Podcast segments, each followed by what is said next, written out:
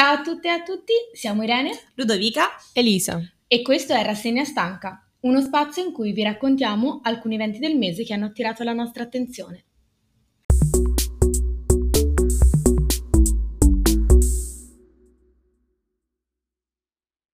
Lo scorso mese ci siamo lasciati con la formazione della nuova compagine di governo e tante domande su come si sarebbero sviluppate le cose in futuro.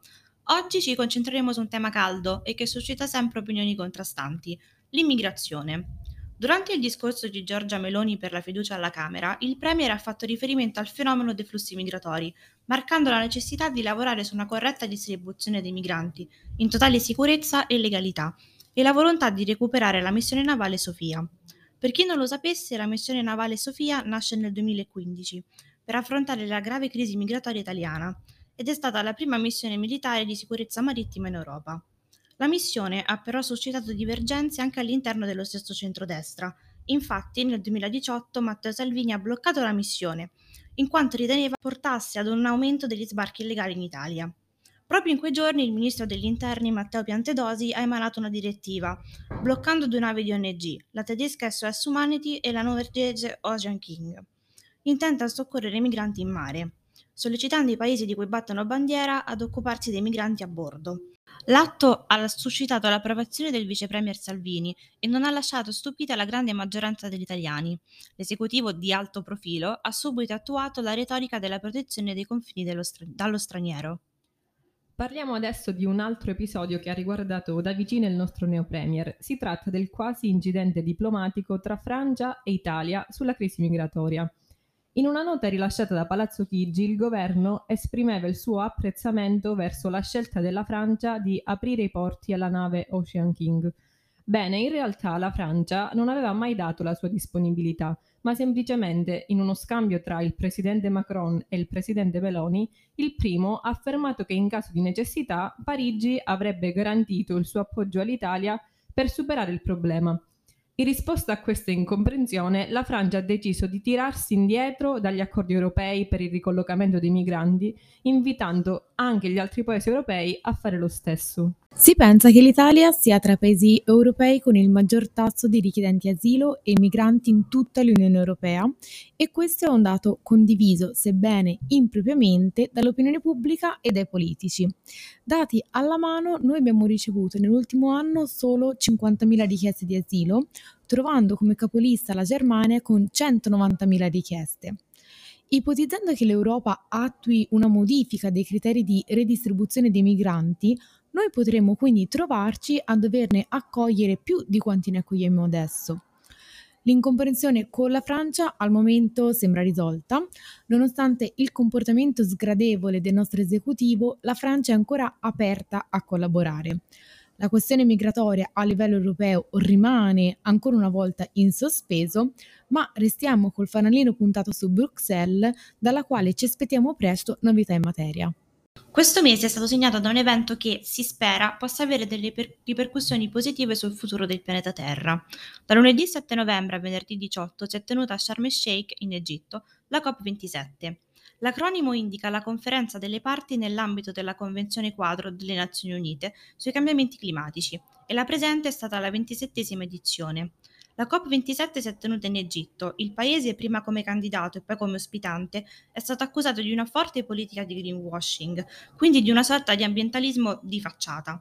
Da prendere in considerazione sono le grandi per- personalità politiche che hanno preso parte alla conferenza, tra le quali la più acclamata è stata senza dubbio quella di Lula, vincitore delle recentissime elezioni presidenziali in Brasile, di cui siamo, ci siamo occupati nell'episodio precedente, data la sua attenzione verso la tematica del contrasto della deforestazione dell'Amazzonia. Passando in rassegna ai risultati ottenuti durante la COP27, sebbene con non poche difficoltà, uno dei grandi successi è stata l'accettazione da parte del vicepresidente della Commissione europea della proposta per creare un fondo per le perdite e i danni, il cosiddetto loss and damage, subiti dai paesi più vulnerabili per gli effetti deleteri del cambiamento climatico. Questa adesione non era assolutamente scontata in quanto Timmermans aveva espresso le sue perplessità circa questo strumento, soprattutto per le tempistiche richieste per la sua implementazione, ma anche per l'assenza nel documento di snodi fondamentali quali ad esempio il raggiungimento del limite massimo di emissioni a livello globale fissato per il 2025. Inoltre, loss and damage rappresenta un punto cardine degli accordi di Parigi del 2015, anche se fino ad ora non attuato. Inoltre dall'Unione Europea è stata avanzata la richiesta di una maggior riduzione delle emissioni di CO2, con un implicito richiamo alla Cina, alla quale è stato anche chiesto di supportare il pacchetto finanziario del loss and damage. Non possiamo quindi non pensare che sia stato raggiunto un risultato di portata storica per il nostro futuro e quello delle generazioni che verranno, nonostante siano numerose le questioni rimaste ignorate come quelle della mitigazione. Altre buone notizie. Il mese di novembre, infatti, è stato segnato da un annuncio che ha fatto giro un po' a tutti gli italiani, il ritorno in Italia di Alessia Piperno. Per chi non fosse a conoscenza della sua storia, Alessia Piperno, trentenne di Roma, è una travel blogger, specializzata nel racconto digitale di viaggi che intraprende ormai da sette anni. Sul suo profilo Instagram, infatti, racconta la sua scelta di vita, quella di viaggiare zaino e spalla in giro per il mondo, per conoscere e scoprire nuovi luoghi e nuove culture.